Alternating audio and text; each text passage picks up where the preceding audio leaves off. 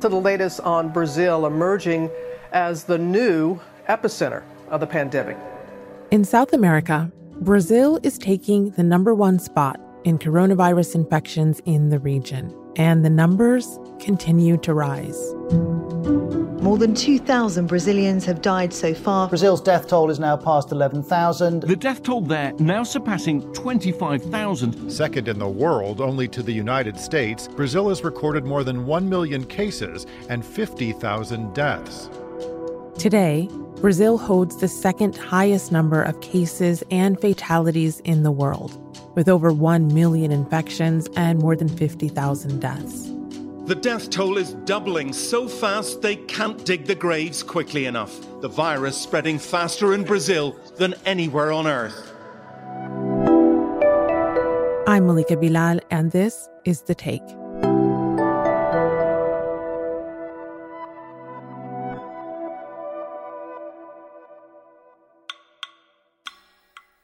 All eyes are on Brazil, where the country's president, Jair Bolsonaro, continues to dismiss the outbreak.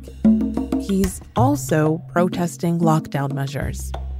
Brazil's President Jair Bolsonaro has attended a public rally in Brasilia against lockdown measures. President Jair Bolsonaro repeatedly gave signs of disagreement with the policies defended by the Minister of Health. Brazil is Latin America's most populous country, and it faces monumental challenges in trying to keep the pandemic under control. In the slums or favelas, the poorest are piled up on top of each other, with little to no access to healthcare and sanitation. Teresa Bo has reported from the favelas and all over Brazil.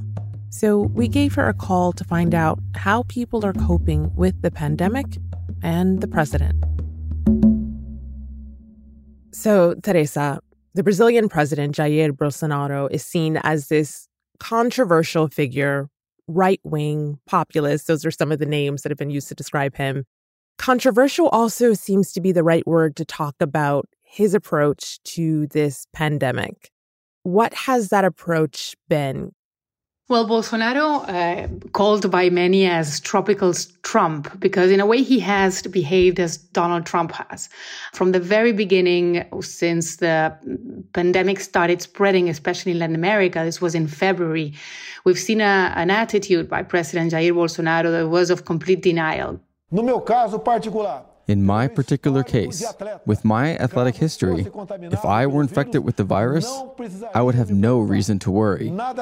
I would feel nothing, or it would be at most just a little flu or a little cold he started a very strong confrontation, not only with his health ministers. He changed health ministers in the country twice in April because they did not agree with him, but also uh, a confrontation with powerful governors in Brazil. One of them is the governor of Sao Paulo. We have right now a war with two viruses the coronavirus and Bolsonaro virus and many of the other governors in the country wanted to impose a lockdown in order to prevent the spread of the virus. Well, Bolsonaro from the very beginning said that he was against any type of lockdown because it hurts the economy and that that is going to be a bigger problem than the effects of coronavirus in the country.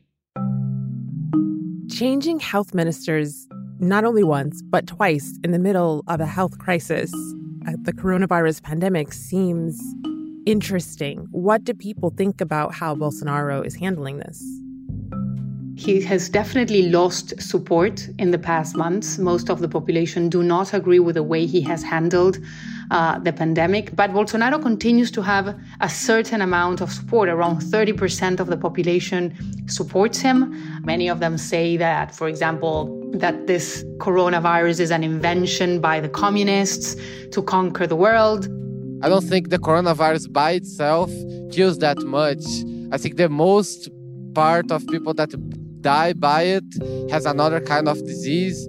Others are saying that is not as bad as as people want the population to believe, among other things. Which, to your point, explains why we've seen various groups out on the streets in Brazil. So, on the one hand, people are out in the streets in support of him and against these lockdowns that we're seeing. The president himself has also been present at some of those events. And then at the same time, there are those who oppose him who are out on the streets. They're protesting what they see as the mishandling of this health crisis. How did those two opposing groups of protesters get started? Why are they out there? We've been seeing Bolsonaro's opponents that have started to take to the streets in this past few weeks. Most of them are people that are against the president's handling of the pandemic, saying that he's about to generate a genocide in the country because of the amount of people that are dying, because of the consequences coronavirus is having in Brazil. They've been also protesting, saying that they are trying to protect democracy. And also, they've been protesting about Black Lives Matter. We've been seeing those slogans in Brazil too. People denouncing the amount of people that have been dying at the hands of security forces. Most of those people that die are black and poor. And human rights groups actually are denouncing that the amount of deaths at the hands of security forces since Bolsonaro made it to power have increased. I'm here because thousands of people are dying of coronavirus and the government doesn't care about it. This is a genocide. The government is mocking the working class, and the police are killing our families and communities. Black people can't live in peace in this country. We're afraid to die because of our color. What has the government response in Brazil been to people's call for reform? There hasn't been any type of, of response from the government. What we have seen is a government that has been attacking those who think different, those who have suggested a different approach. You know, what's interesting that has happened in Brazil is that two of Jair Bolsonaro's biggest allies are uh, the governors of Rio de Janeiro and Sao Paulo. Well, they opposed the president. They were saying that a lockdown, for example, was imperative in order to prevent the spread of the virus. So, what Teresa is saying is that even his allies are standing in opposition to his approach. But Bolsonaro has not only dismissed the gravity of the disease, when the country reached 50,000 deaths, he didn't even mention it the president completely failed to address the issue. He didn't talk for several days and then he never mentioned it. Newspapers like O Globo in Brazil spoke about how this is an unfinished tragedy in Brazil and how Bolsonaro is responsible for it. Last week, the president did finally pay tribute to COVID 19 victims during a Facebook Live in an unusual approach to the virus. The reporting of statistics around the coronavirus has also been an issue in the country. The Brazilian Health Ministry removed the data from the website that documented the rising number of cases. When you look at what has been going on in this past month, when the government tried to control the release of data of how many people were infected, then the Supreme Court got involved and said, no, I mean, they need to start releasing those numbers again. Then a consortium of journalists uh, started to release the numbers they had because they stopped believing in the government. And now we're getting figures from the consortium of journalists because there's no trust on the figures that the government is releasing to us at all. In fact, the president went as far just a few days ago to ask his followers to go inside a hospital and check the situation on the intensive care units because he believes that governors or journalists could be manipulating the data. He wants his followers to go inside the hospital and see if there's any beds available. So it's just, I mean, asking a person to go inside a hospital where there's people who are infected just tells you a lot about the way the president thinks. I want to talk about the indigenous communities of Brazil. So these are communities that encompass nearly 900,000 people and more than 300 ethnicities. I know that you've spoken to some members of these communities and local doctors about this pandemic. What did you learn? It's an extremely worrying situation because it's it's a very very vulnerable group. Not only because who they are, but also because lack of access to healthcare. I mean, many of these people live in remote areas with no access to hospitals or to any type of treatment. And that's why it's such a sensitive situation. We've been hearing from indigenous groups that are having their own independent account of what's happening. And they have been denouncing that even though official figures say that only around 100 members of Brazil's indigenous people died, the unofficial figures provided by an alliance of indigenous groups say that at least for now, over 300 people have died. There's been over 4,000 people infected.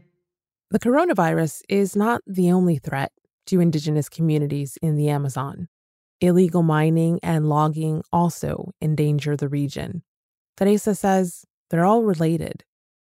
I spoke to an indigenous leader. Her name is Sonia Guajajara there is an increase in illegal miners and loggers, and they bring in the risk of infection.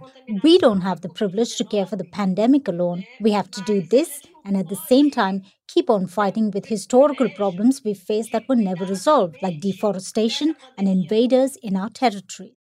She talks about the risk of extinction because it's not only the destruction of the environment, it's also how these people that are doing illegal activities in their territories can also be carriers of coronavirus. And that's something that that scares them very much because they have seen what that does to to their communities in the past when measles spread among the indigenous tribes and and many many people died and al jazeera was actually in manaus right in the middle of the world's largest rainforest to find out how their local hospital is dealing with the virus in indigenous communities Manaus is uh, the capital of the state of Amazonas. Uh, it's been very, very uh, severely affected by coronavirus. In fact, at some point, the hospital was completely overwhelmed. And in that place, a doctor said The disease is spreading into the interior, and now it's going to hit the municipalities, the river communities, and the indigenous. In the case of indigenous people, they'll be brought here. And why do we have an indigenous ward? Because we need to learn to treat people that are different differently and to value what's ours, what's from the Amazon. We're the state with the highest concentration of indigenous in Brazil, the highest concentrations of indigenous in the world. And what that doctor was talking about is how from major cities the virus is spreading towards area that is very very difficult to track who is being infected, how to treat them, how to help them. I was surprised, and I think others might be as well, that Manaus has an indigenous ward in the hospital. Why is that? Well, these are attempts by the Brazilian government to treat indigenous communities in a different way. What indigenous communities say is that they have a different approach to healthcare. Many of them have their own traditional medicines, have their own way of treating diseases. And Brazil has in a way attempted to catch up to that and help communities by providing a mix of traditional medicine, but also incorporating many of the needs that indigenous communities have. This is something that's happening in Manaus. But what's extremely worrying with this current administration is that this is an administration that talks about indigenous communities as needing to be developed. I mean, the government of Jair Bolsonaro has passed a law, for example, that talks about developing the Amazons, about not respecting what are indigenous communities' traditional beliefs. So, this is something that is extremely worrying for indigenous communities because they have fought very, very hard to get different treatment in this case of this hospital, but also different benefits and get, you know, help from the state that, that they have managed the state to hear what their needs are instead of the government trying to impose what that government believes is what they need.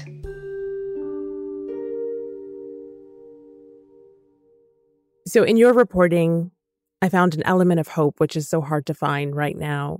But Al Jazeera spoke to two doctors who had COVID 19 and recovered, and they're now helping other people, the poor, the less advantaged in the second biggest city of the country, which is Rio de Janeiro.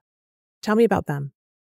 These were Willy Barracho and Fabiano Alcantara. They're going inside the favelas and trying to help people out. They are playing a crucial role because they're doing what the state should be doing, what the federal government should be doing.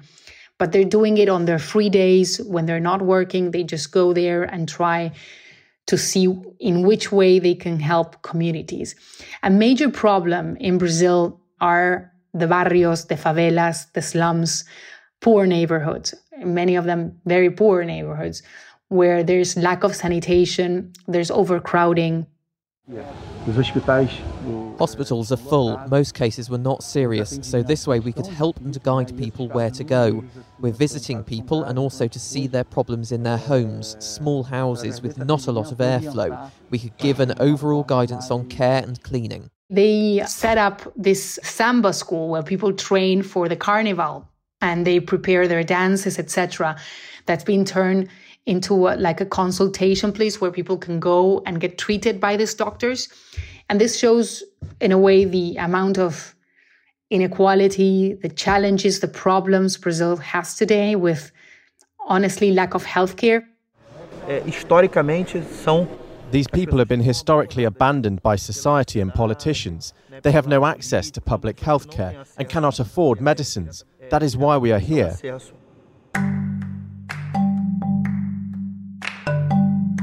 I had one last question, and this news dropped right before our interview. So, a Brazilian judge has ordered Bolsonaro to begin wearing a face mask. What effect do you think that will have? Every uh, suggestion from the Supreme Court or from the judiciary or anything that goes against to the way he believes or the way he should behave, you know, nobody really knows how he responds to that. What I do know is that he is a man that, in a way, doubles the bet. You know, he likes to be seen with his supporters without wearing anything. If he were to start wearing a mask, maybe he would portray himself as being weak, which is something he talks about all the time about this power, the strength, how invincible he is, how he's never going to get sick. You know, those that's the type of wording we've been hearing from him. So we will have to see and, and, and see how he responds. But it wouldn't surprise me that he just continues to do as he pleases. It all sounds so very familiar.